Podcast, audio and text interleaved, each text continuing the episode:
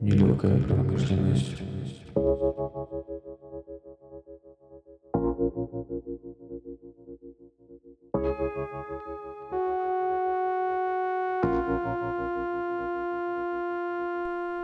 Всем привет, меня зовут Ксения Шнайдер, и это новый выпуск подкаста «Нелегкая промышленность». Я записывала его дистанционно, находясь в Киеве, а моя героиня находилась при этом в Лос-Анджелесе. Сегодня у меня в гостях Дарья Шаповалова. Если вам понравится этот выпуск, пожалуйста, поддержите меня на Patreon. Для меня это очень важно. Если вы хотите стать спонсором, пишите на почту. Всем хорошего прослушивания. Привет, Даша. Привет, Ксюша. Спасибо большое, что согласилась записать мое первое интервью в режиме онлайн э, и научила меня, как это делать. Надеюсь, у нас... Спасибо, Ксюш. Да, надеюсь, все получится у нас. Конечно, получится, у нас не может с тобой не получиться. Так, давай начнем, наверное, с самого-самого начала э, твоей карьеры в моде. Как вообще ты пришла в моду? Угу. Это, это, знаешь, у меня такой вопрос. Это ты вы, был твой выбор или мне почему-то со стороны кажется, что это как будто мода тебя выбрала, а не ты ее, знаешь? Ой, как интересно. Ты знаешь, э, когда я была маленькая, у нас в семье было очень много книжек у моих родителей. И одна из них была по истории костюма. И я ее любила больше всего. Я ее перечитывала, к ней возвращалась. Потом мой отец, он часто ездил в командировки в России, и он возил мне ВОК, русский ВОК Алены Долецкой, угу. который я просто перечитывала, подчеркивала. И, конечно, тогда я и представить себе не могла, что я познакомлюсь с Аленой, мы проведем достаточно достаточно много интересных моментов, проживем вместе, а, тогда ну, скажем так, я даже не думала об этом, но я читала, я запоминала имена, имена таких людей, как Дерек Бласберг, были со мной почему-то лет так с 13, потому что он тогда тоже начинал. И я себя погружала постепенно в эту среду, но, если честно, я была уверена, что я никогда работать в моде не буду, просто потому что я видела, что в Украине ее нет, этой индустрии. И ну и как-то я вообще тогда, будучи школьницей, плохо представляла, кем я буду, и я никак не могла определиться, куда поступать. И мой папа мне сказал, может быть, ты пойдешь в институт журналистики, все-таки это хорошая профессия для девушки. А, но на самом деле так уже нельзя говорить, это мы вообще ужасно против diversity, не политкорректно, но я как бы рассказываю настоящую а, часть истории, сейчас я бы поругала папу за такую фразу, но тогда это было именно так. И когда я пошла в институт журналистики учиться, нам на первом курсе дали какой-то проект, задание там сделать, ну вот сделать свой проект, я уже не помню, о чем это было, и я его недавно, Ксюша, нашла. И что ты думаешь, это было? Я забыла. Это был модный журнал. Ты сделала модный журнал. Модный журнал, да.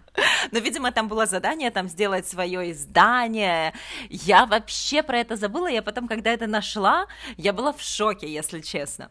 Вот. Но и после я уже познакомилась с Казбеком, своим будущим мужем, и я начала работать, точнее не так, сначала я начала работать в коммерсанте, и потом я познакомилась с Казбеком. Он видел, что я очень люблю э, моду, что я читаю постоянно о моде, читаю какие-то журналы, книги, и тут он уже, скажем так, мы вместе сели и подумали, как из этого можно сделать более профессиональную историю, как этот passion перевести в проект, который будет... Приносить пользу и другим тоже. И так родилась программа в итоге «Неделя моды». А, началось все с того, что еще моя телевизионная карьера, я пошла работать в новостную рубрику, но это было смешно, я была журналистом в спортивном отделе, то есть где я и где какой-то там футбол или теннис, но потом быстро, быстро перешла в отдел культуры, и как-то постепенно-постепенно я уже была морально готова к тому, чтобы вести свой проект на телевидении, потому что года полтора я работала в новостях. Сколько тебе было лет, когда у тебя появилась программа?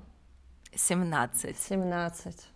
Да. Мне кажется, я помню тебя вот в 17 лет, э, потому что как-то действительно в Украине моды не было, и тут появилась Дарья Шаповалова со своим проектом, и как будто бы мода начала появляться потихоньку. Я рада, что так произошло, и я чувствовала на себе эту ответственность, э, потому что я тоже понимала, что в Украине на тот момент был только журнал «Эль», из профессиональных модных медиа. Ну, а все дальше это там Натали. Ну, может быть, там с точки зрения бизнеса это хорошее издание, но это женские журналы. Это точно там не о моде, не о да. дизайнерах.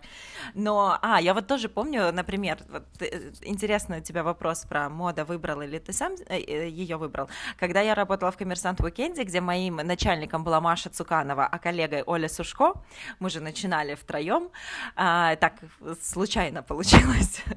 Вот, я, тем не менее, мне нужно было брать интервью у людей в рубрику «Как отдохнули», это последняя страничка «Коммерсант Уикенда». Но я при этом полдня сидела на style.com и читала ревью коллекции в офисе. Просто сидела и читала все. Да, и спасибо, что ты это все помнишь, кстати. Да. Это здорово. А, потом, то есть ты начала с программы. Да. Э, и мне кажется, это был такой супер правильный фундамент, чтобы войти в мир моды, чтобы со всеми познакомиться.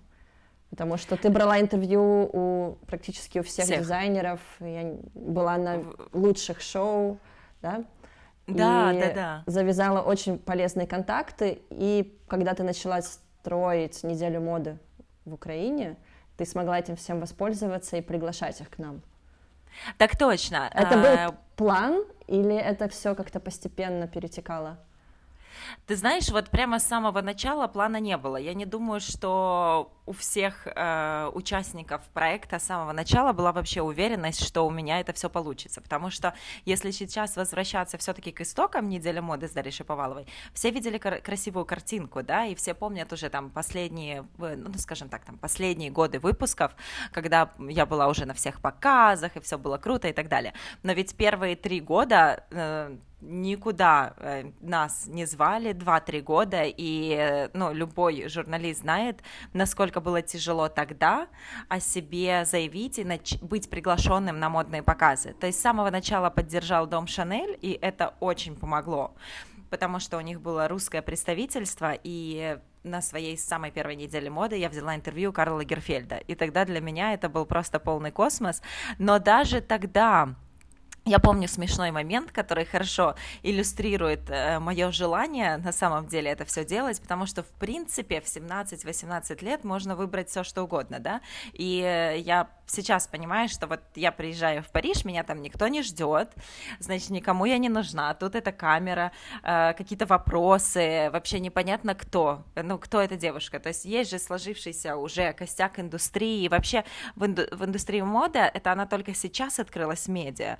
когда да. я начинала, э, это не было, ну, скажем так, это была более закрытая индустрия. Даже, моему не было ни Facebook, ни Instagram. Да, не было инфлюенсеров, не было блогеров. Вообще, конечно, не было ни блогеров, ни инфлюенсеров. То есть были только модные редакторы, Сьюзи Менкес как основной человек, э, модные редакторы, главреды журнала Vogue и еще несколько людей. Анна Деларуса еще не была популярна, uh-huh. как Анна Деларуса, как икона стиля, инфлюенсер и так далее.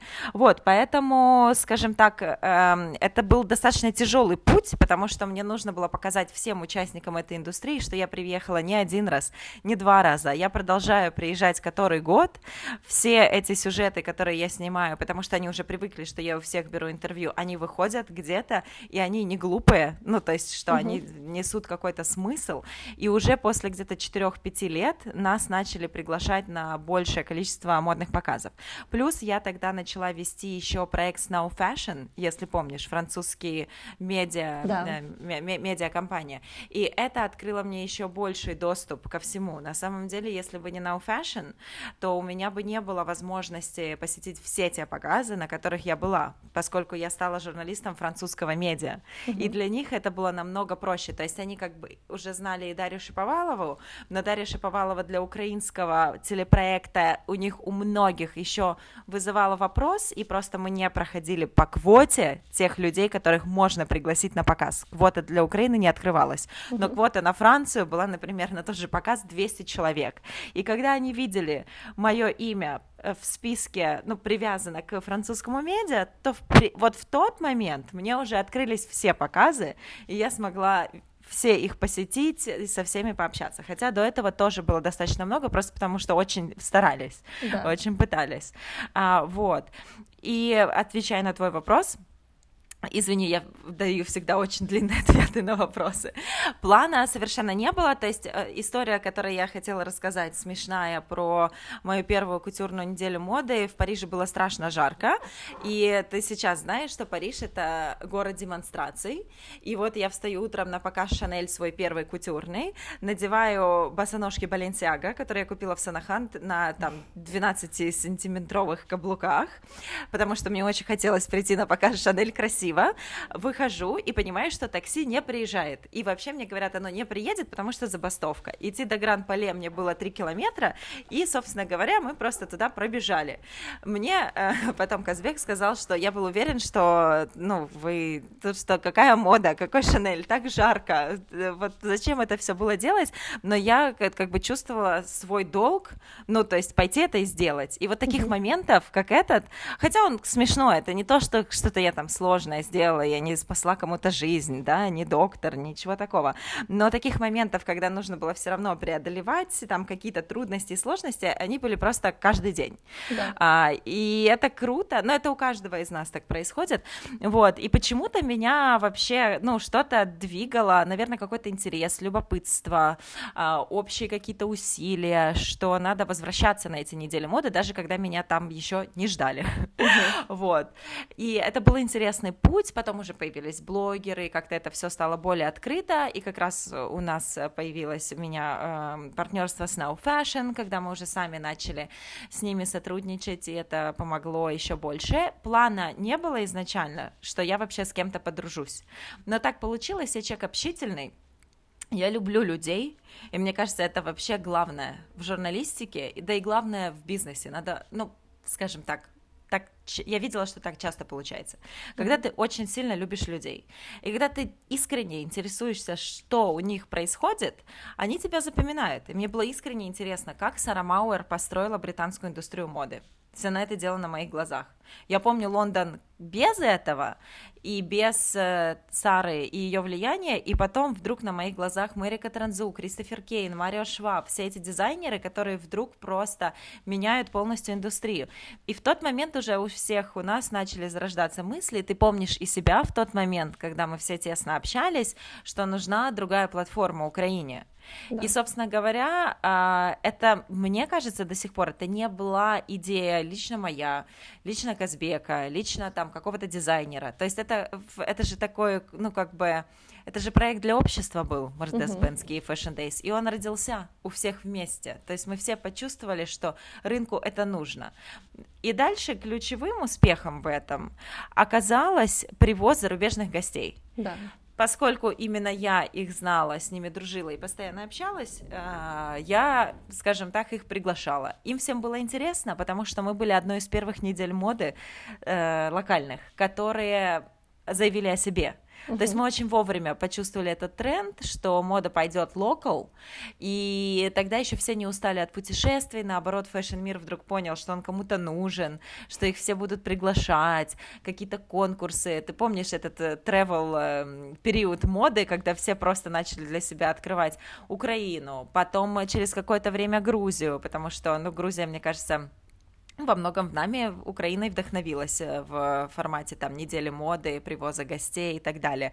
А, множество других стран. Я сама часто ездила в э, недели моды, Казахстан. маленькие, локальные.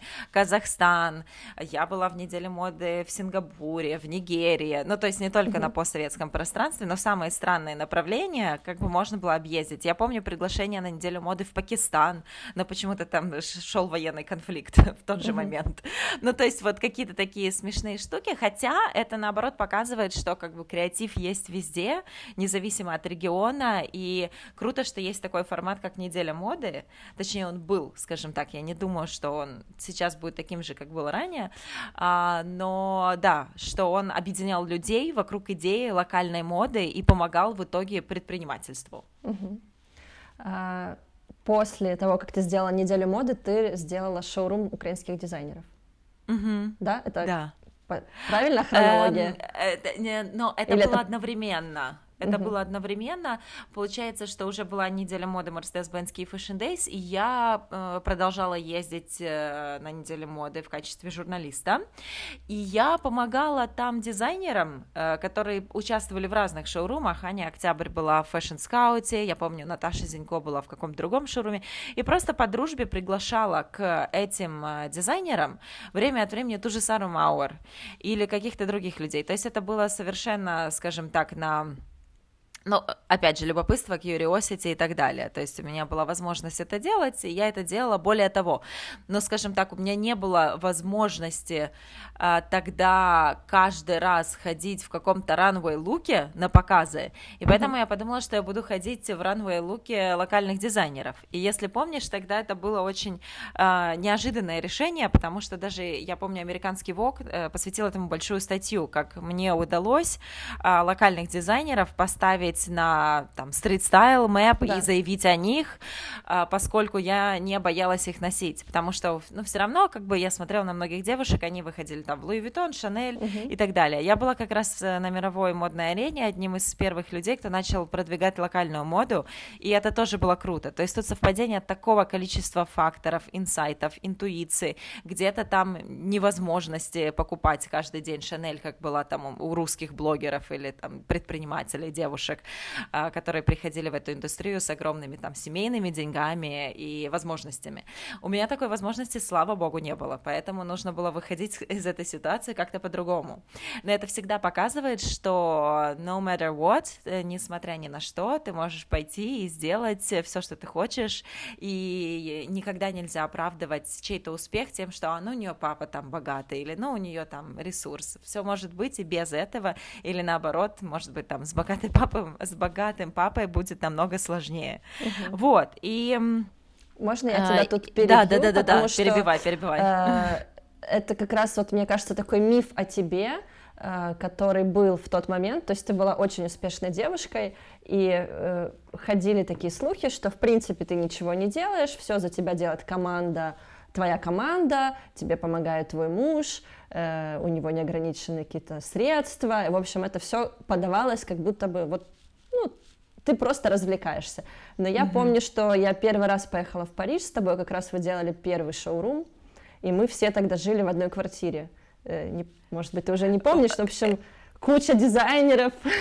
Я не помню, что ты там тоже была, вот что. Я да, помню эту квартиру, но я не помню, что ты там была. Я там была два дня или три, и я помню, что я рано встаю, то есть там типа 7-8 я уже просыпаюсь. И я помню, что я просыпаюсь, ты уже накрашена, супер выглядишь, сидишь там за компьютером, доделаешь какую-то статью, тут же убегаешь на какой-то показ, потом у тебя 150 встреч. В общем, я эти два дня пожила с тобой, просто наблюдая, и я была в шоке вообще, как, откуда у тебя столько энергии, и я поняла, что что я вернусь в Киев, и я каждому, кто будет что-то такое тебе говорить, я просто буду с ним спорить и говорить, я видела своими глазами, сколько Даша работает, вам это не снилось. Ну, то есть мой вопрос, наверное, еще тогда не задала, постеснялась. Сейчас спрошу, откуда вообще у тебя энергия это все делать? Ну, Ксюша, вообще спасибо тебе большое за эту историю. Представляешь, я ее совершенно забыла, совершенно. Ну, то есть я, я вот, знаешь, это квартира, где жило 8 человек,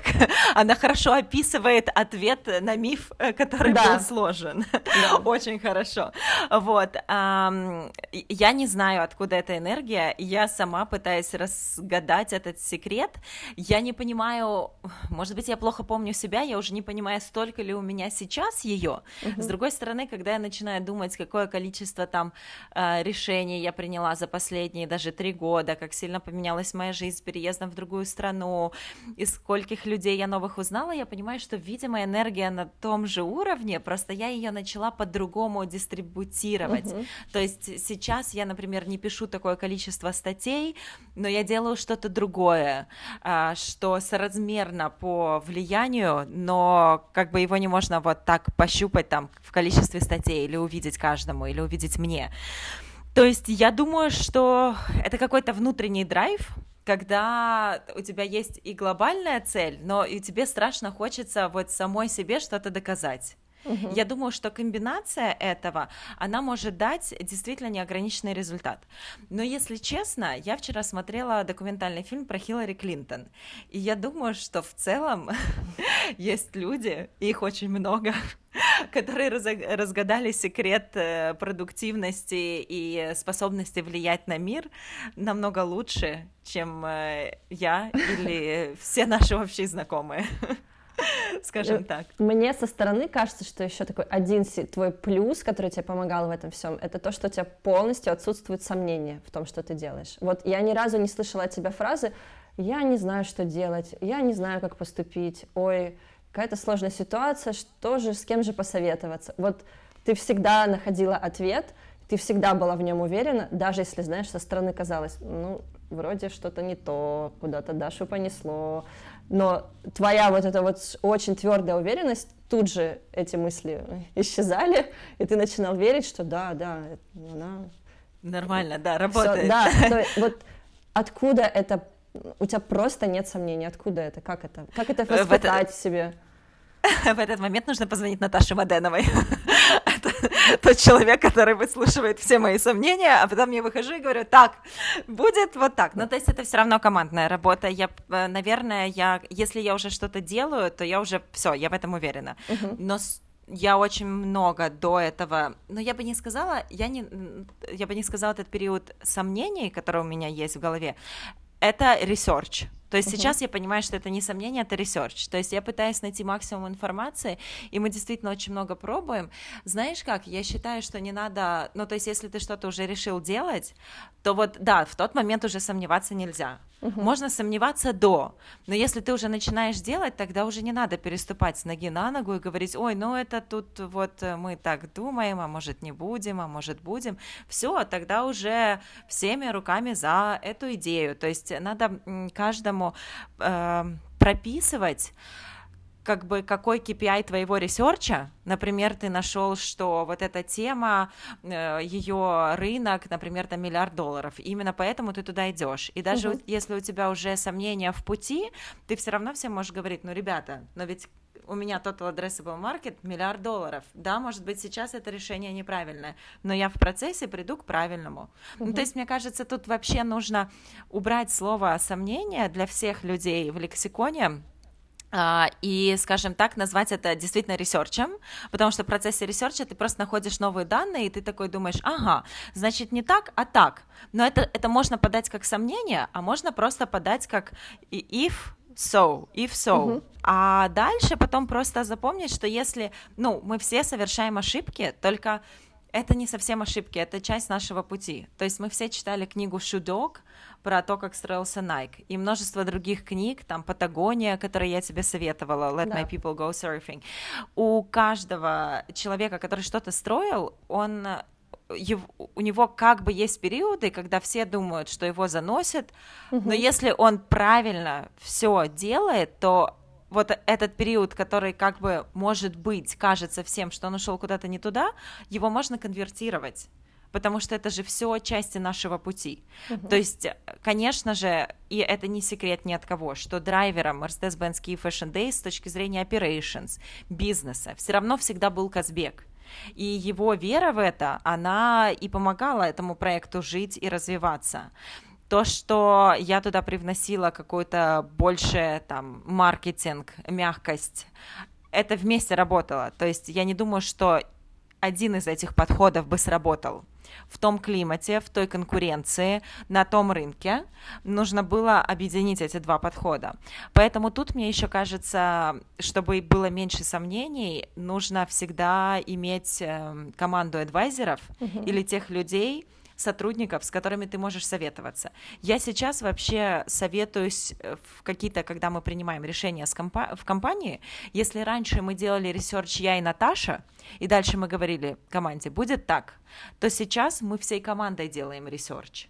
Ну, то есть каждый research ит какую-то тему, и но мне кажется, я просто хочу всем показать, что есть такой момент, когда ты себе говоришь, нет, в это мы не пойдем, но зато мы пойдем вот в это, потому что там получается, э, или по каким-то другим параметрам характеристикам. Супер. Мы начали немного о украинских дизайнерах и о твоей поддержке рынку, дизайнерам, индустрии в Украине. Я бы хотела вернуться. Эм, можешь какой-то такой мини-хит-парад сказать? Э, Топ-5 э, твоих э, свершений, не знаю, какое слово правильно подобрать. А, Как ты э, помогла по- нашей ин- индустрии в Украине? индустрии. То есть самые важные твои шаги, которые изменили ход истории. истории. Но тут я буду, даже чтобы не было такого впечатления у слушателей, что я там что-то придумываю или хвалю себя, а, в международной прессе вышло достаточно много статей на эту тему. Я просто возьму те факты, которые были признаны международным сообществом, потому что тогда в этом не будет вкусовщины или какой-то сентиментальности или эмоции, а будет то, что как бы написано э, зарубежными журналистами. И все-таки, когда это проходит проверку международной прессы, в этом, ну, скажем так, есть какая-то определенная верификация рынка с международной точки зрения. Поэтому я скажу так: это создание медиа, неделя моды с Дарьей Шаповаловой, и в какой-то момент это Fashion Week Daily, который, ну, дублировал то, что делала неделя моды с Дарьей Шаповаловой, да. То есть это та способность рассказать о моде как об индустрии, потому что, если помнишь до меня, все-таки все медиа, которые так или иначе были связаны с модой, они о ней говорили как больше о светской э, Да. составляющей общества, но не про культуру. То есть мне было важно рассказать э, большему, широким массам, что мода — это индустрия, это бизнес, и вот посмотрите, какая она классная. Это со основание недели моды международной. И тут как раз, мне кажется, во многом вдохновила именно ты, Литковская. На тот момент мы очень много с ней обсуждали, но она в последний момент передумала участвовать и осталась на Ukrainian Fashion Week, хотя она была в комитете тех людей, которые, скажем так, если помнишь, в редакции газеты сидели и обсуждали, какой должна быть неделя моды. Саша Коневский. То есть это все люди нашего а, возраста. А, и когда мы вместе сидели и брейнштормили, и это очень много дало индустрии, и то, что именно я была сооснователем этого проекта, поскольку у меня был доступ к неделям моды, все эти связи и привлечение, приглашение людей. Ну, скажем так, сейчас я еще подумаю, как раз тот аспект, о котором писал американский Vogue, что я носила одежду украинских дизайнеров на street style, и я не боялась идти в конкуренцию с известными, скажем так, street style иконами, которые носили просто бренды, которые знали все. То есть получается, что меня фотографировали, потому что у меня эта одежда была интересная, она была другая, и именно это нравилось street style фотографам. Это было здорово. На самом деле тогда я вспоминаю, когда, ну вот представь, все ходят э, в как бы принятом дресс-коде, и ты такой приходишь совершенно другом, это смелость. То есть мне даже там Карин Ройтфельд говорила, что это смело, это круто, она всегда спрашивала, в чем я одета. То есть это действительно привлекало внимание. Дальше это создание шоурума Мордеш, и я помню первый раз, когда я это сделала, тогда не было ни команды моей рядом, вот Наташи или Казбека, никого. Была следующая история, у нас было партнерство с Fashion Scout, которое я в какой-то степени проинициировала, потому что я понимала, что я уже хожу, поддерживаю, помогаю брендам приглашать людей, и я подумала, по- ну, мне неудобно ходить их приглашать в разные шоурумы. Сходите туда, сходите туда, но не работает. Я всегда думаю про скейл. Я, на самом деле я всегда... Мне кажется, что я страшно ленивая, потому что, ну, так и есть. Я всегда пытаюсь оптимизировать. То есть зачем их приглашать в пять разных шоурумов, если можно в один? И мы запартнерились с Fashion Scout, с Мартином Робертсом. И это был тот год как раз, э, когда после Пити, ты помнишь, э, Питиома э, сотрудничество э, в Scout у меня было там 4 или 5 дизайнеров уже, и тогда я сделала коктейль в честь них, и тогда это были только украинские дизайнеры, который поддержала Анна Винтур американский Vogue, а Дельфина Арно, кстати, отправила шампанское нам бесплатное, Louis Vuitton, э, Moët Hennessy, это был Майя, и официанты, то есть вот эта вся часть была проспонсирована Дельфиной, а, э, скажем так, гостей приглашала я, Сара Мауэр, Джули Гилхарт, и письмо уходило с адресов Джули и Сары со мной в копии, и как бы title этого письма был то, что Дарья, Сара Мауэр, Джули Гилхарт приглашают вас познакомиться с украинскими дизайнерами. На следующий день вышла большая статья Ванессы Фридман, Financial Times, про то, как э, Украина не сдается и продвигает свои таланты. И это на фоне того, Ксюша, на самом деле сейчас уже не, не страшно об этом рассказать, что туда пришли все версии Vogue, кроме украинского. Но it's okay, я считаю, это абсолютно нормально. А какой это был на год? тот event. 2014 Ага. революция. Но э, э, я вообще, я считаю, это абсолютно нормально. Это все хорошо, я понимаю, там какие-то свой рынок, кто-то кого-то с кем-то конкурирует. Это сейчас мы уже все про Big Ideas, но это было круто смотреть, вот как это, как бы Big Ideas формировались в голове. А, Вот, поэтому, э, а, а при этом у нас еще за две недели до этого был показ в Лондоне, мы делали с Fashion Scout, и тогда я активно об этом писала в соцсетях, и меня просто там все крушили, что вот э, в стране война, а ты тут занимаешься платьями. Но вот в том-то и дело, хочется донести людям, что мода — это же не только платье, это часть культуры, это часть самовыражения определенной группы людей, то есть дизайнеров, швей, множество людей, которые работают в fashion-индустрии, и создание рабочих мест. Вот это то, что, мне кажется, ну, только сейчас как бы широкой массой начинает быть понятым. Вот, и... а, Я думаю, что вот это вот, ну, я бы как бы могла после этого показа, и после того, как все меня захейтили, я бы могла такая поехать домой и сказать, ну, ну, окей, ну, вот, ошиблась. Да. Но я пошла делать дальше этот, э, значит, шоурум, э, Сара, Джули Гилхард, приглашение, и к нам пришла просто Анна Винтур тогда, она познакомилась со всеми дизайнерами, а, и она уделила время, это круто, ну, то есть это, это Анна Винтур, это главный человек в моде, Да. Э, я потом писала ей там handwritten э, этот э, thank you card, отправляла в Нью-Йорк в Конде Наст.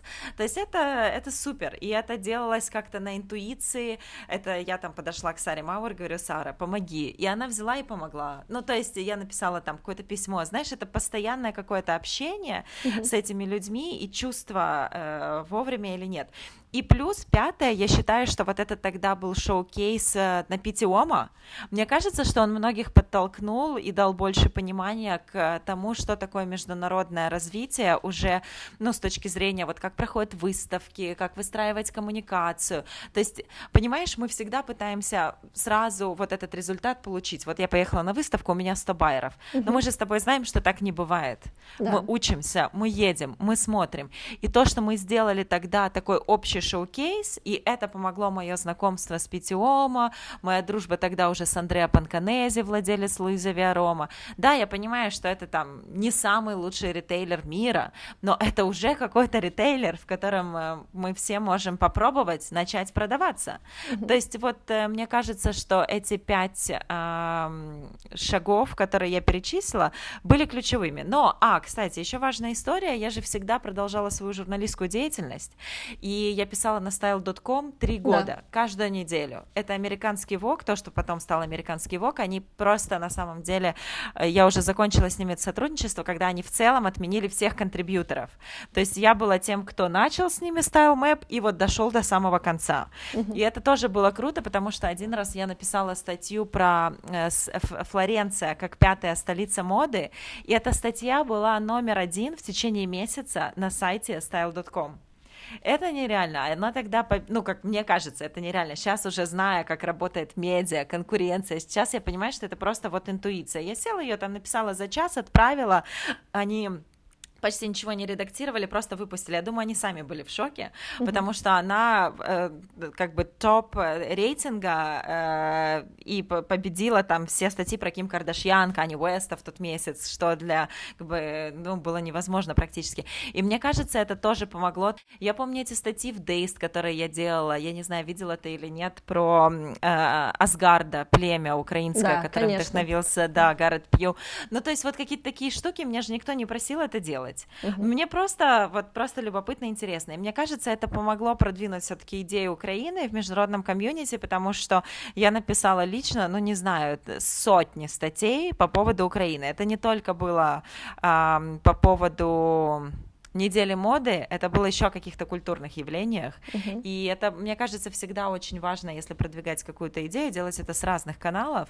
А, и тогда это может э, как бы комит, чем как можно больше людей. Так, я поняла, что я ошиблась, попросив тебя назвать пять. потому что э, на самом деле их гораздо больше. Даже я вот сейчас, пока ты говорила, мне начала вспоминать. Например, э, мне кажется, успех Анны Кей — это отчасти больш, большой процент там, твоей заслуги в этом успехе, а это, по сути, первый украинский бренд, который добился международного успеха и очень крутых ритейлеров там, это буквально да. в первый сезон. И Но, это, это э, тоже был такой это, супер пример для всех, что мы можем, что раз тут получилось у девочки, которой там сколько, 17 лет, значит и у вас получится. Да. И да, да, да. Это то, что я вспомнила, давай об этом немного поговорим. И еще то, что я вспомнила, о чем ты не сказала, это LV Price, самые первые вот, два сезона, где тоже были украинские Кстати, дизайнеры, да. благодаря твоему влиянию. Потому что... Ну, давай, давай об этом поговорим. Давай, да. Но начиная с Анны Кей, там вообще интересная история. Аня хорошая девочка и большая молодец. Но э, первые ритейлеры, я сейчас расскажу, как это было. А, тогда я придумала, что надо делать такие футболки да, прикольные, да. веселые. И, скажем так, эту идею просто подарила Ане, они mm-hmm. уже там, э, я придумала там несколько слоганов, дальше они уже сами что-то додумывали. Это было отвезено на Питиома, потом я эту футболку куда-то надела на Луиза Виарома, они заказали. А потом Аня была одним из тех дизайнеров, бренд Анна Кей, который был э, во время Парижа, когда приходила Анна Винтур. И поскольку тогда было достаточно много байеров, которые видели всех этих дизайнеров, я приехала домой, проходит неделя, проходит две, я думаю, нет, но я придумала эти футболки.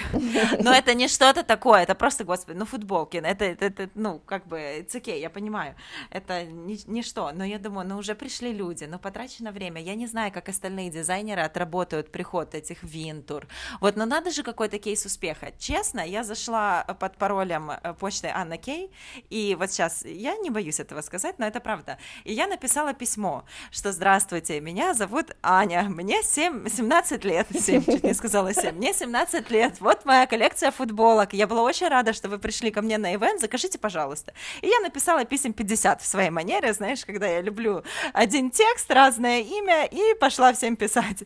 И ответила Сара Калет, эм, потому что она же их уже видела, она заказала, и когда уже заказала Сара и еще там несколько человек, я уже это отдала ребятам и сказала, вот, смотрите, дальше там с этим работайте. Дальше, конечно, я там сильно помогала, нося эту одежду и так далее, но это вот, да, это просто, это системность. На самом mm-hmm. деле, в любом деле нужно проявлять системность.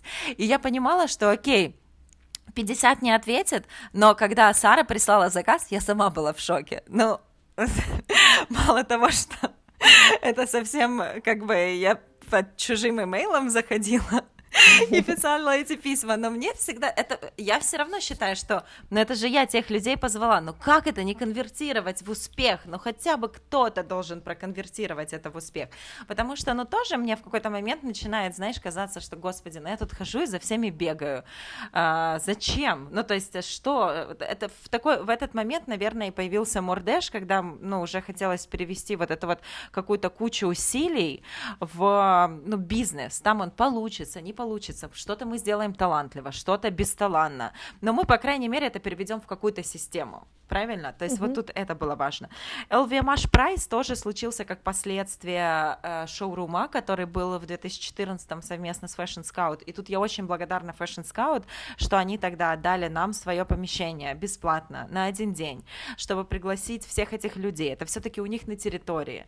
И они поддержали, потому что Мартин Робертс, мы с ним долго сотрудничали, он приезжал в Киев, и я действительно ему искренне за это благодарна. Тогда еще не было Мордеш, и вот как раз э, сразу после этого, и, ну, как бы я предложила создать свой шоурум Мордеш, если у нас уже такая была рецепция с э, Анной Винтур, с Дельфиной Арно и так далее. Ну, собственно говоря, Сара Мауэр, которая приходила, она видела одежду Ани, Юли Паскаль, и тут тоже нужно отметить, они большие молодцы, что они продолжали инвестировать, ездить в Париж. Я же эти поездки не оплачивала, то есть а это они делали сами, они сами создавали свою одежду. И я понимаю, что далеко не всех дизайнеров начинают заказывать с первого сезона, мы с тобой знаем. И я уверена, что девочки очень много инвестировали, чтобы быть постоянно там и еще до, до меня и без меня.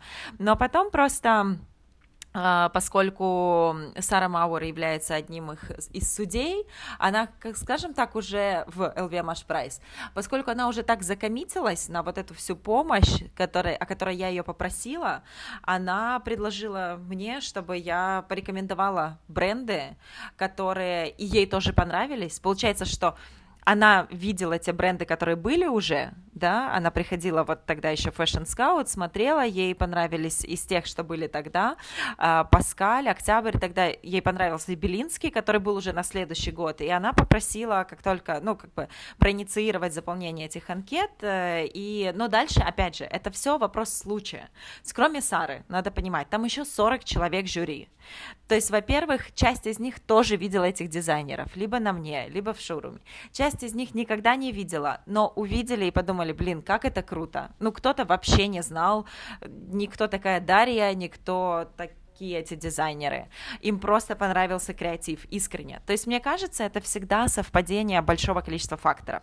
Да, я была медиатором между в какой-то степени там Сарой, и я всегда ходила, и она меня замечала в этой одежде, но при этом были другие люди, которые были не против этого, были девочки, и они есть, э, которые невероятно талантливые и создавали такую одежду, которая подходила в тот момент под LVMH Price. И вот эти общие усилия, они привели к тому, что действительно за там 7 лет уже э, существования LVMH Price, на тот момент там 2 года существования украинских дизайнеров там было больше, чем других восточноевропейских дизайнеров. Да, да, да, да. И это было круто. У меня вот такой вопрос. Э, тебе никогда не было обидно вот в тот момент, что ты столько всего делаешь, а в Киеве, в Украине ну, давай скажем честно, тебя не принимали, не понимали. Вообще не принимали. Не вообще. Ценили. Мне кажется, до сих пор нет. Да, то есть... Хотя, может быть, я надеюсь, я уехала и теперь оценили. Я очень на это надеюсь. Ну, я надеюсь, что вот послушают подкаст и как-то смогут просто осознать всю, сколько ты всего сделала. Потому что, может быть, просто я не знаю, почему э, как бы свое всегда кажется... Трава зеленее на другой стороне, знаешь, мне кажется, это вот как раз тот, да, тот случай.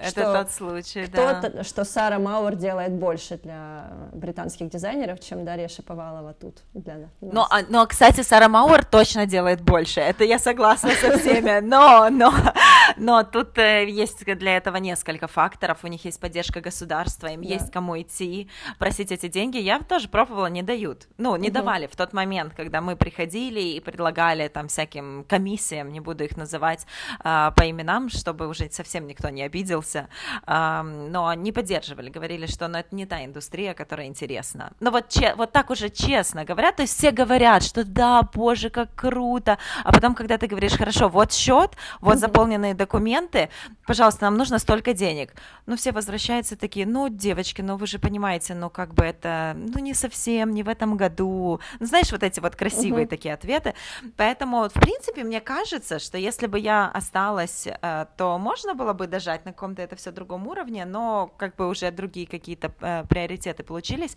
Кстати, ты знаешь, если бы, мне кажется, больше, ну, как бы ценили все присутствующие, э, и какой-то был appreciation, а, может быть, не знаю, может быть, мне хотелось, хотя нет. Продолжать я вообще... и делать больше. Продолжать. Может быть, может быть. Но это вот поэтому, наверное, во всем мире созданы какие-то там British Fashion Awards, когда там э, все смотрят, и выходит человек, и ему говорят, вот, да. за вклад в индустрию. Мне, на самом деле, мне очень помогло то, что меня не признавали, потому что каждый какой-то хейтерский пост, который я видела, я до сих пор помню, я могу назвать имя человека, я надеюсь, он не обидится, э, я никогда с ним не была дружна, вот я расскажу, может быть, он послушает эту историю, ему станет интересно. Есть, э, я не знаю, я правильно ли произношу его имя, Картына. Вот, и он э, написал, значит, э, пост в Фейсбуке, что вот на сайте американского Vogue вышла статья про Международные недели моды, и там нет ни Ukrainian Fashion Week, ни Kyiv Fashion Days. Вот вам и, пожалуйста, значит, не справились. И я читаю этот пост, опять же, вместо того, чтобы пойти поплакать, я начинаю писать в американский ВОК и говорить, ребята, а что произошло, что пошло не так, собственно говоря. И начинаю прямо писать всем, кого я нахожу, ну, как обычно, знаешь, вот я захожу на сайт, смотрю, так, этого я знаю, этого я знаю, этого я не знаю, ну, сейчас найдем имейл. И я просто пишу 20 имейлов на тему того, что, а почему как бы нет Украины? Ну, как вот, скажите, в чем причина? Э, и Проходит неделя, мне никто не отвечает, две недели мне никто не отвечает, а потом приходит письмо от их эдиториал директора, что да, извините, действительно, Украину не заметили, но поскольку вы такая активная, у нас тут вообще будет проект с контрибьюторами про страны, и давайте вы будете писать про Украину. И вот, собственно говоря, так я и начала э, писать свои, свой блог на сайте style.com, то, что и есть американский вок, и три года была их автором. Очень благодарна Картыне, очень благодарна за тот хейтерский пост, который он сделал. Я очень хорошо подтянула английский, э, ну и вообще очень, мне очень, кстати, помог потом в Америке вот э, эта вся история, что три года я писала для американского вога ну, с точки зрения, там, как вот я общаюсь с людьми, я им говорю, я три года писала для Бога каждую неделю, угу. и они все в шоке. Так что вот знаешь, поэтому, возвращаясь к теме признания, я считаю, что те люди, которые я хотела, чтобы признали мои усилия, они точно признали, ну, потому что они мне об этом говорили. Может быть, есть кто-то еще, кто не сказал, но it's totally fine. Вот, потому что, ну, у меня очень широкий круг общения, плюс мне было важно признание таких людей, как Нина Васадзе, наш партнер, признание э, немецкого офиса Mercedes Mercedes-Benz, которые однажды мне позвонили и спросили, как так получается, что Mercedes-Benz Key Fashion Days выходит больше статей, чем о других неделях моды, которые выходят при поддержке Mercedes, с меньшим количеством, э, с большим бюджетом, но с меньшим количеством публикаций. Вот. И мне было важно признание таких людей, той же Сары Мауэр, или Дельфины Арно, или там тех же Готфридини, ну, множество ну, людей, ну, которые приезжали, уезжали. Куда ты вошла? Куда я вошла. Да, собственно говоря, вот эти вот все международные признания, они же как раз и показывают, что с точки зрения как раз интернациональной модной индустрии, это все были правильные шаги. И если люди смотрели на то, что, о господи, я дружу с Ириной Данилевской, а тут какая-то девочка, которая скажет, что сейчас я сделаю моду лучше, и я уверена, что многие обрадовались, что Key Fashion Days не продолжается как проект, но, извините, индустрия моды изменилась так, что это необратимо. Я не знаю, будет ли дальше Ukrainian Fashion Week. Я не знаю, вообще будет ли вообще в принципе формат Fashion Week. Я как раз считаю, что Ирина и ее команда, они большие молодцы. Они всегда делали там постоянно одно и то же. Это круто, да? У нас оно могло быть там не так круто организовано или так э, мы спонсоров не отрабатывали, но мы же для международного развития функцию недели моды сделали намного больше. Но давайте быть честными, просто по количеству людей, которые приехали, по количеству публикаций, которые было сделано. По количеству дизайнеров, далее, которые появились в тот появились. Период. Вот в том-то и дело, потому что ведь когда э, Key Fashion Days перестал существовать, я что-то не вижу да. огромного количества я дизайнеров не, молодых. Да понимаешь? То есть, понятно, я не хочу на себя взять успех всей модной индустрии или там всех дизайнеров, которые появились потом. Я никакого не имею отношения к успеху там Виты Кин или Янки Янки. Но мне кажется, есть у некоторых людей такая функция, чтобы расшевелить определенную индустрию и показать действительно, как ты говоришь, мы там смотрели на Ануке и понимали, что это возможно. То есть это дать стимул, задать да. это направление, дать стимул, показать, что вот это можно вот так, и дальше у людей просто появляется путеводная звезда, что я так могу. Я угу. поэтому, кстати, недавно дико поссорилась с одним человеком, просто до слез, слез, я рыдала полдня, а, и мы обсуждали тему, а, нужны ли были женщины в фильме Дудя про Кремниевую долину. И я угу. не умею спорить. Я не смогла доказать, почему я считаю, что нужны были, даже несмотря на то, что это авторское кино. Я просто пыталась привести в пример, вот как раз я не смогла это описать, что но надо когда ты делаешь продукт на большое количество людей, надо думать о тех, кто его смотрит, и все-таки, ну, большая проблема, что вот женское предпринимательство, и женщинам все равно еще сложно начинать бизнес, но когда она видит, что у кого-то получилось, угу. то она думает, все, она смогла, и я смогу. И вот эта вот история, что он смог, и я смогу, она смогла, я смогу, этот бренд смог, и у меня получится. Вот да. это очень важно. Да. И мне, честно, мне приятно, что очень сильно ругали, не признавали. Это, конечно, в тот момент, наверное, было обидно. Я уже, вот честно, я уже не помню. И, и вопрос признания, это же действительно вопрос признания не широких масс, не, не какой-то группы профессионалов, а настоящих профессионалов. И когда там, я уверена, что у Юли Пилипас тоже такое было, что, может быть, не всем нравились ее съемки в Украине, но ведь это ее признали в итоге как очень талантливого редактора и там, э, я даже не знаю, как это правильно назвать, визионера. креативного, да, визионера, креативного угу. директора, да, то есть это же больше, чем редактор, вот, и мне кажется, в какой-то степени она тоже этот путь прошла. Я там, я плохо знаю, что, что вообще люди говорят про других, потому что я стараюсь на это время не тратить. Ну, интересно иногда, конечно, послушать, но, честно, ну, не всегда хватает времени. Но я просто так понимаю, что, наверное, у нее такой период был. Может быть, у, у кого-то из дизайнеров, может быть, и у тебя он был, да, когда говорят, ай, ну, там, это какой-то там бренд, а потом начинают понимать, что это украинский бренд, что это тяжело, что тяжело быть sustainable брендом. И, ну, согласись, что ведь это же иногда не признание дает еще больше стимула. Да, это сто процентов. Ну, в моем случае, да, меня это заводит, доказать. Даже, доказать, да. Даже себе доказать, что, ну, чтобы я просто внутренне была уверена, что я молодец. Даже если они пишут там что-то, то я спокойна. Скажи, а ты гуглишь свое имя? Давно не гуглила, но э, когда был Mercedes-Benz Key Fashion Days, я просто проверяла таким, э, таким э, методом новые статьи, uh-huh. а сейчас я просто знаю например, если мне что-то просят прислать, я знаю те статьи, которые я хочу выслать, я пишу, например, Дарья Шаповалова, Financial Times.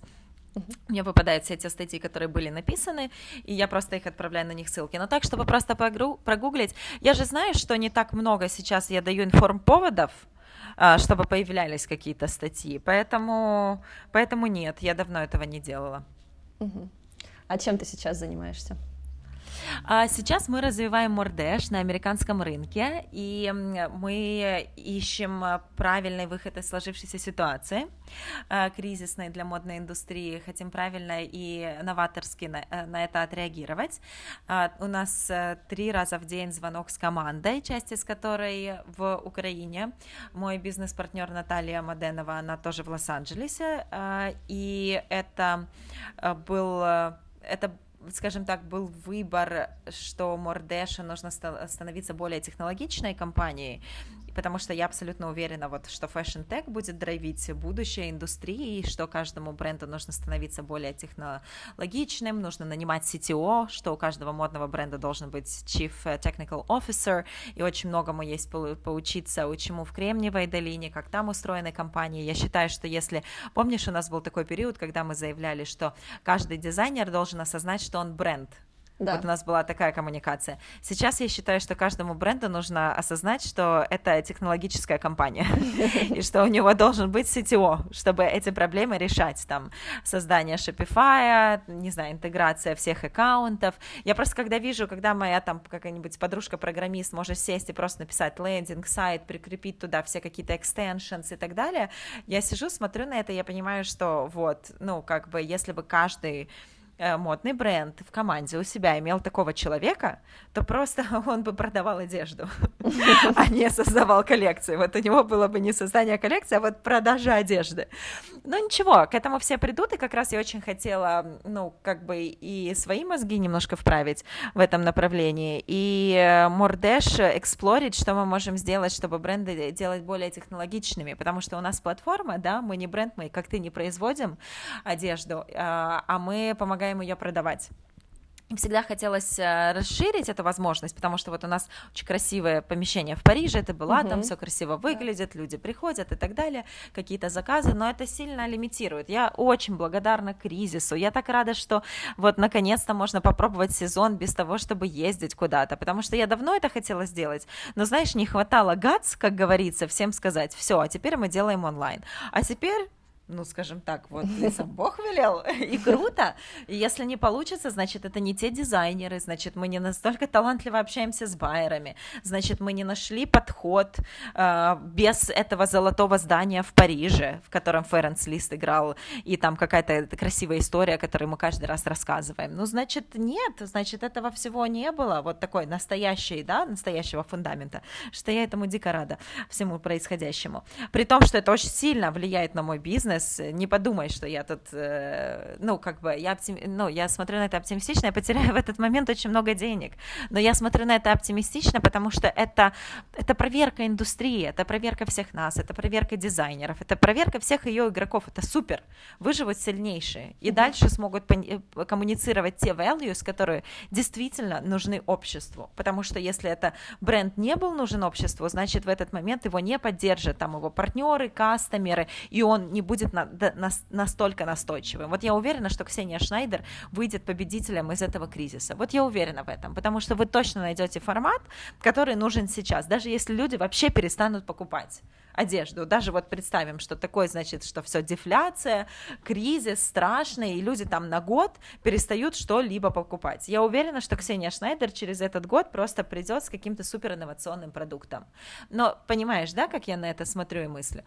Вот, и поэтому э, у нас еще есть партнерство, о котором я объявила с Google Atap. Это подразделение в Гугле, которое одно из своих направлений видит в диджитализации wearables в будущем моды, если так коротко сказать, но тут я не могу много комментировать о том, что я делаю, как мы делаем, просто можно у меня в соцсетях почитать об этом партнерстве, я постила в Инстаграме в своем Мордарье и на Фейсбуке, вот, и посмотреть, как бы, как я написала, и там есть немножко примеров результата нашего сотрудничества.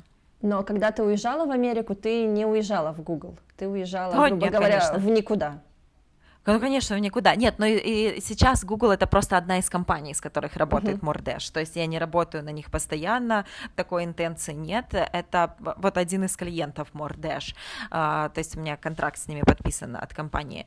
И, конечно же, я ничего этого не знала. Я не знала вообще ничего. Я знала, что у меня есть подруга в Сан-Франциско, Настя Сартан, а, с которой мы встречались несколько раз до. Я знала, что еще, что я очень не люблю Сан-Франциско, но я понимала, что это центр мира. То есть угу. я была там дважды до этого, четыре дня всего.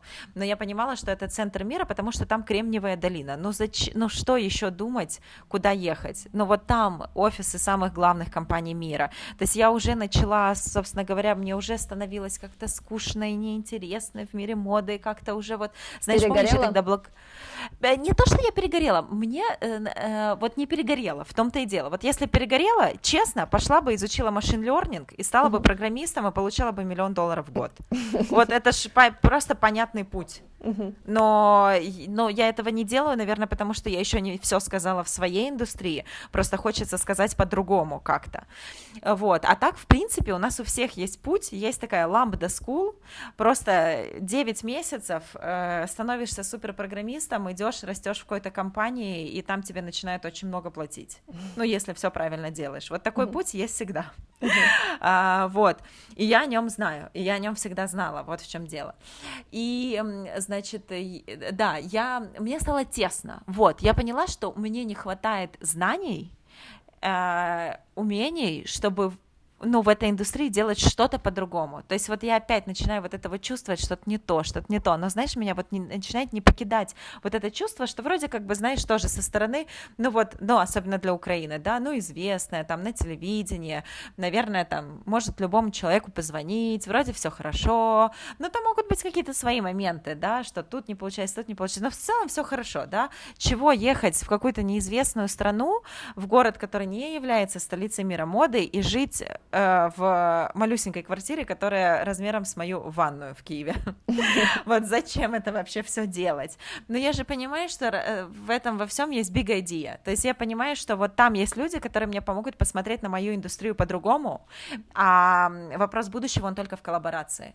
Ты можешь быть талантливым дизайнером, но тебе нужно учиться талантливо продавать, талантливо создавать, э, не знаю, свои коммуникационные месседжи, графику, не знаю, там для своего сайта, вот как у вас с Антоном, у вас потрясающее партнерство, и мне кажется, что вы как раз, ну, супер пример того, как можно take it to the next level, вообще, бренд, но, и это во многом, мне кажется, потому что у вас есть какой-то творческий диалог, я mm-hmm. не знаю, поправь меня, если я не права, или если не имею права так говорить, но мне, это то, что я вижу со стороны, да, и мне кажется, это большое преимущество. Ну, это преимущество вот. в том, что Антон не из этой индустрии, он как раз из конечно, IT. как раз из IT, да. конечно, да, то есть это вот, я и считаю, что fashion спасет только объединение с IT, только это может спасти fashion, и это моя мысль трехлетней давности, и сейчас мы это просто видим, вот, вот оно и произошло, вот тебе коронавирус, вот все магазины закрыты, и если бренд был к этому не подготовлен, то, ну, все, он не выживет, ну, то есть потому что надо продавать онлайн, надо владеть новыми тулами.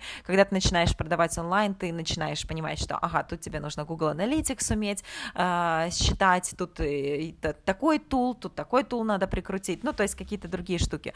Вот, а, поэтому для меня этот переезд был очевидным, и он очень классно совпал с тем, что я начала чувствовать, что, ну, во-первых, тесно в индустрии, во-вторых, надо срочно общаться с людьми с другими мозгами и с другим вообще scope of mind, и мне тяжело это делать онлайн, я хочу быть с ними, я вот хочу к ним прийти домой и посидеть с ними поговорить, посмотреть, как они живут, что они делают, как они такими стали, могу ли я такой быть когда-нибудь, или не могу, или я вернусь в то, что я умею делать, или, может быть, мне получится построить у меня что-то новое с их помощью, с их советами.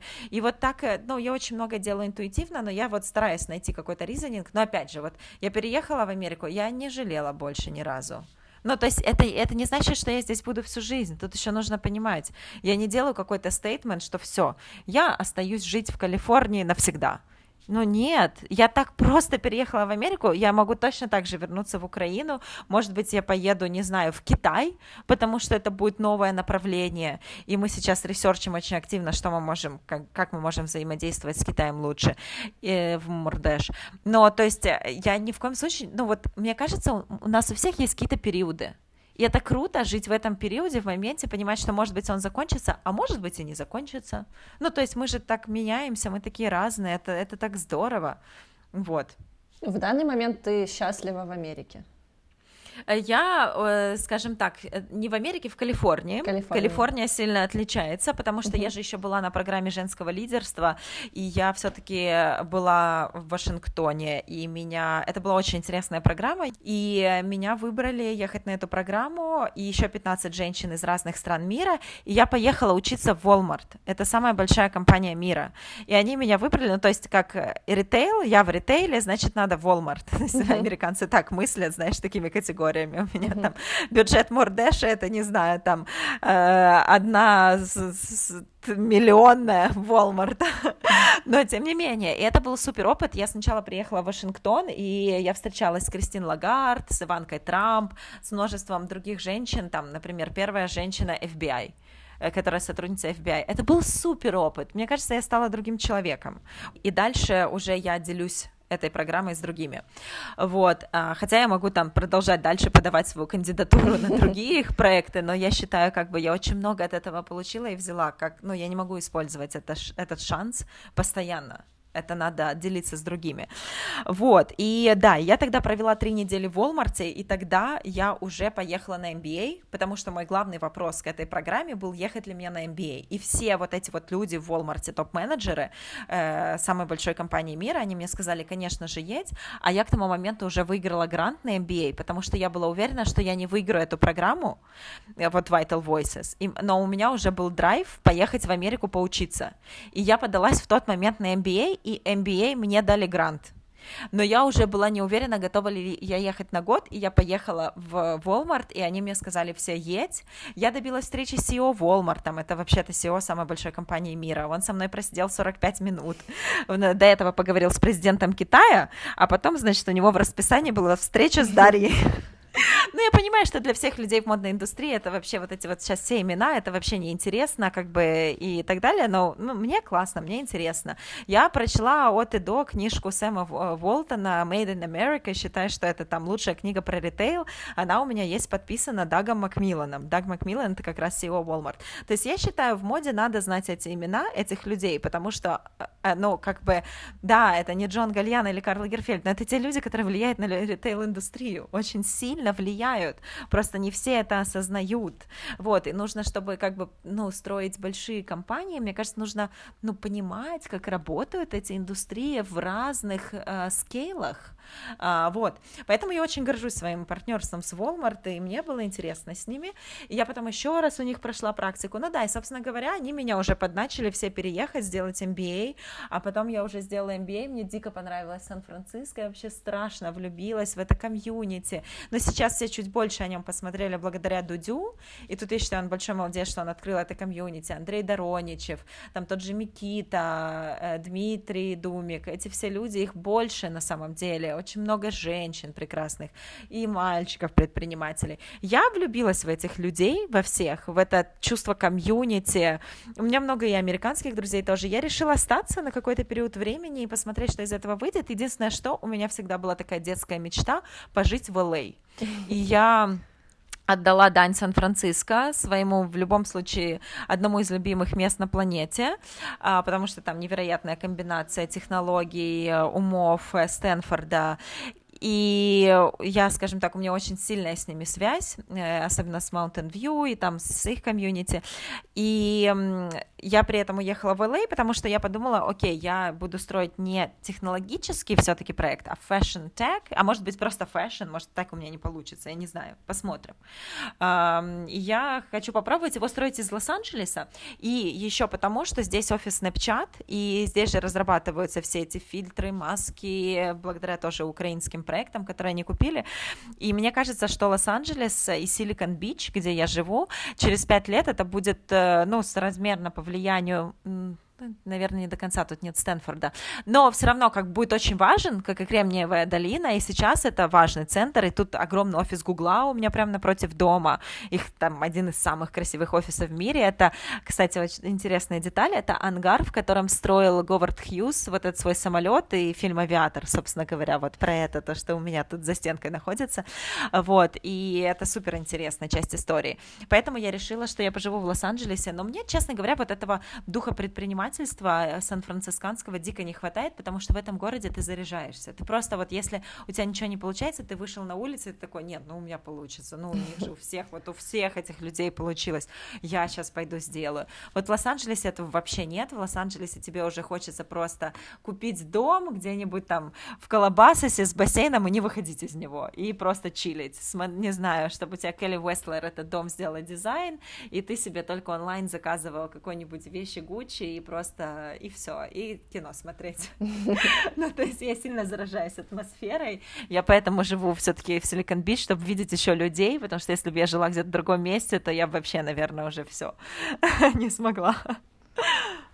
Наверное, глупый вопрос, но интересно, как э, ты видишь главную разницу в чем между Украиной, ну, не знаю, украинским э, комьюнити? С которым О, ты общалась, это, и На самом деле, спасибо за вопрос про комьюнити и про то, э, про разницу в Америке и в Украине, вот главную разницу. Я считаю, что это разница в комьюнити, в подходе. То есть вот здесь принято помогать друг другу всегда, что-то советовать. Даже если ты видишь у человека какой-то баг на сайте, ты ему пишешь, что, ой, смотри, поправь, а, и вот ты можешь это, кстати, сделать вот так или вот так, или там, дай мне знать, если я могу тебе помочь. А, или, например, там, переслать друг другу какой-то какой-то курс обучения, при том, что вы строите проект в одной и той же нише. То есть вы, по сути, конкуренты. Но тут это все рассматривается с позиции экосистемы. Я никогда не видела, то есть то, что мы придумывали, эту экосистему, которая у нас была, она была построена просто на дружеских отношениях, и потому что мы пили чай друг с другом, и поэтому мы помогали друг другу. Но если бы вся мы, как индустрия всей моды, объединилась, и тогда у Казбека, кстати, была гениальная идея, а, и он предложил Ukrainian Fashion Week объединиться, чтобы Mercedes-Benz и Fashion Days и Ukrainian Fashion Week объединились. Это была, я считаю, его просто супер новаторская лучшая идея, и если бы они тогда пошли на переговоры, вот это была бы супер неделя моды. Но не, не, как бы это it's okay, это не сложилось, это абсолютно нормально, но с точки зрения бизнеса это было очень правильное предложение, и это было бы очень правильное решение. Другое дело, мы бы, наверное, все уперлись в то, что там кто на кого перетягивает одеяло, и вот то, что я вижу, здесь такого нет. То есть если все идут к одной цели, вот если бы мы все дизайнеры, тогда все представители индустрии шли к другой цели, мы бы все пришли к тому, что у нас было бы, не знаю, какое-нибудь совместное производство, мы бы все продавались в огромном количестве магазинов, вы бы все продавались, мы бы все там показывали это в огромном шоуруме Мордеш, куда бы приходила вся индустрия моды, и все знали, что, ага, вот тут самое интересное. Но у нас это нормально, мне кажется, это продиктовано вот это вот отсутствие какого-то э, комьюнити, к тому, что мы еще как страна к этому идем, Украина. А, и, в принципе, я уверена, что мы к этому придем. И еще вот это вот чувство, у нас нет какого-то чувство оптимизма. Я в Америке это вижу. То есть, если у человека говорит там, я построю самого, самый большой, там, не знаю, ритейл в мире, и потом у него это не получается, но он по ходу построил что-то другое, все счастливы, все говорят, боже, какой ты молодец, потому что все понимают, что если ты пришел к результату, ты прошел огромный путь. Не начинают судить, а как там именно шел. Ну да, тебе указывают на какие-то ошибки, но тут все-таки готовы признавать успех, когда он есть, потому что все знают, что любой успех это тяжело. из-за того, что тебя как бы все признают, и все тебе там cheer up, да, вот эта вот культура сказать, да, ты молодец, давай, давай, класс, она на каждом шагу, и это здорово. То есть мне столько раз, когда еще ничего здесь не сделала, говорили, ты молодец, просто за то, что я пошла и хочу что-то сделать, просто там говорили слова восхищения, а мне казалось, что? Ну, как бы, я же вообще, ну, я вообще еще ничего не сделала. Какое как, почему, почему благодарность? Я не понимала этого. И это, мне кажется, если вот это вот мы в себе поправили, то мы бы как страна, как, ком... окей, я не буду говорить за всю страну, не имею на это никакого права, но как комьюнити fashion мы бы точно были крепче вышли из этого. И я думаю, что, может быть, там коронавирус поможет всем стать э, крепче, и, может быть, кто-то возьмет на себя эту миссию, собирать вот всех вокруг этой common goal, это тоже очень важно. Вот, и касательно уроков, о которых я хотела сказать, я думаю, что тут важно действительно не искать признания ни у кого, и есть вот у вас там должно быть несколько людей, которым вы знаете, что важно то, что вы делаете, и постоянно с ними чекиниться и говорить, ну как тебе, вот я это сделала, я это сделала, это правильно, это хорошо. Если они говорят это правильно, супер. То есть массы могут не понимать очень долго, ну и наплевать. А, как мы с тобой говорили, если видишь какую-то критику, просто идти и делать лучше, и в этой критике искать, э, ага, сказали, что вот это у меня не получается, давайте попробуем по-другому. Обратили на это внимание, что я иду не туда, давайте я еще вот это вот сделаю. То есть вот это круто, это никогда не надо расстраиваться, ты можешь из этого сделать какой-то вывод. Но вот так к этому нужно вообще относиться к любым негативным комментариям. Я считаю, вот как только себе shift это сделаешь, человек не про тебя говорит, а про себя, все, ты перестаешь вообще обращать на это все внимание, и вот этот шум, он уходит. Ты начинаешь возвращаться к себе и делать то, что важно, и то, что правильно. Я считаю, что нужно не бояться пробовать, то есть нужно прям пробовать все. И что-то не получится, а, ну, например, пока не получалось, ты научился, например, не знаю, снимать классные видео. И ты прям просто берешь этот навык и переносишь в другую платформу, где это получается. Поэтому нужно постоянно что-то делать и пробовать. Но и вот честно оставаться оптимистом, даже у меня не всегда получается. У меня тоже бывают дни, когда все плохо, вообще все не так, и вообще вот просто вот, вот плохо все. Вот куда ни посмотри, вот все плохо. Но нужно себя в тот момент ловить и просто изменять это плохо на хорошо. И оно же будет вот так, как вы себе сказали. Э, ну, много еще можно всего сказать. Я вообще благодарна в своей жизни всем людям, которые там на этом пути встречались, потому что они меня всем многому научили, очень много мне помогали, и когда я просила, когда я не просила, кстати, еще важный совет, не бойтесь просить помощи. Я у всех очень много раз просила помощи. И кто-то не ответит, а кто-то, ну, скажет да. А, вот, просто пока ты не попросил, человек не знает, тебе надо это или не, на, не надо. Меня пока не просят помощи, я тоже редко помогаю. Ну, то есть, пока человек не попросил, значит, ему не надо.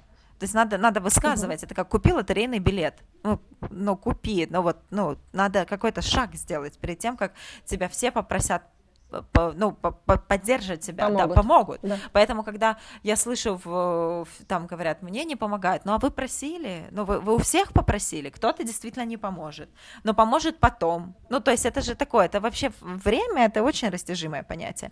Вот, поэтому мне кажется, что, ну, как бы все, что было сделано до, это супер круто, это в итоге стало действительно частью истории страны, многим помогло. Мне очень часто пишут, что там, ну, особенно в соцсетях, что вот я благодаря вам выучил то-то, то-то, там полюбил моду.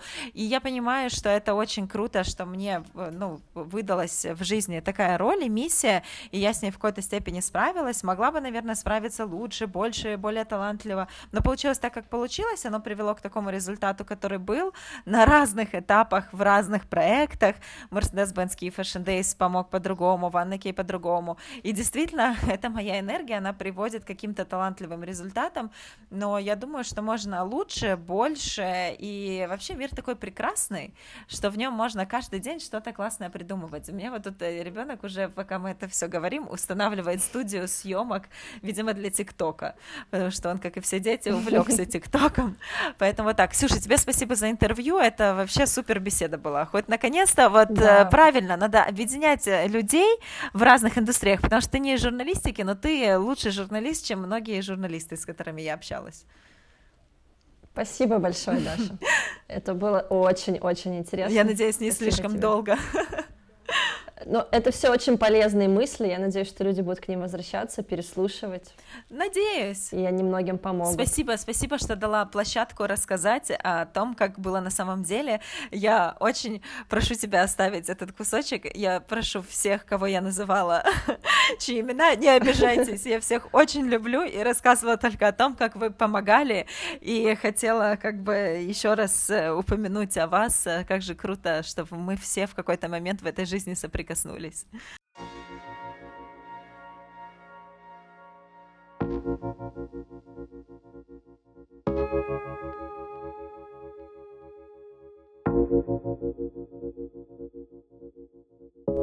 Спасибо, что слушаете подкаст «Нелегкая промышленность». Я вас очень люблю, не болейте.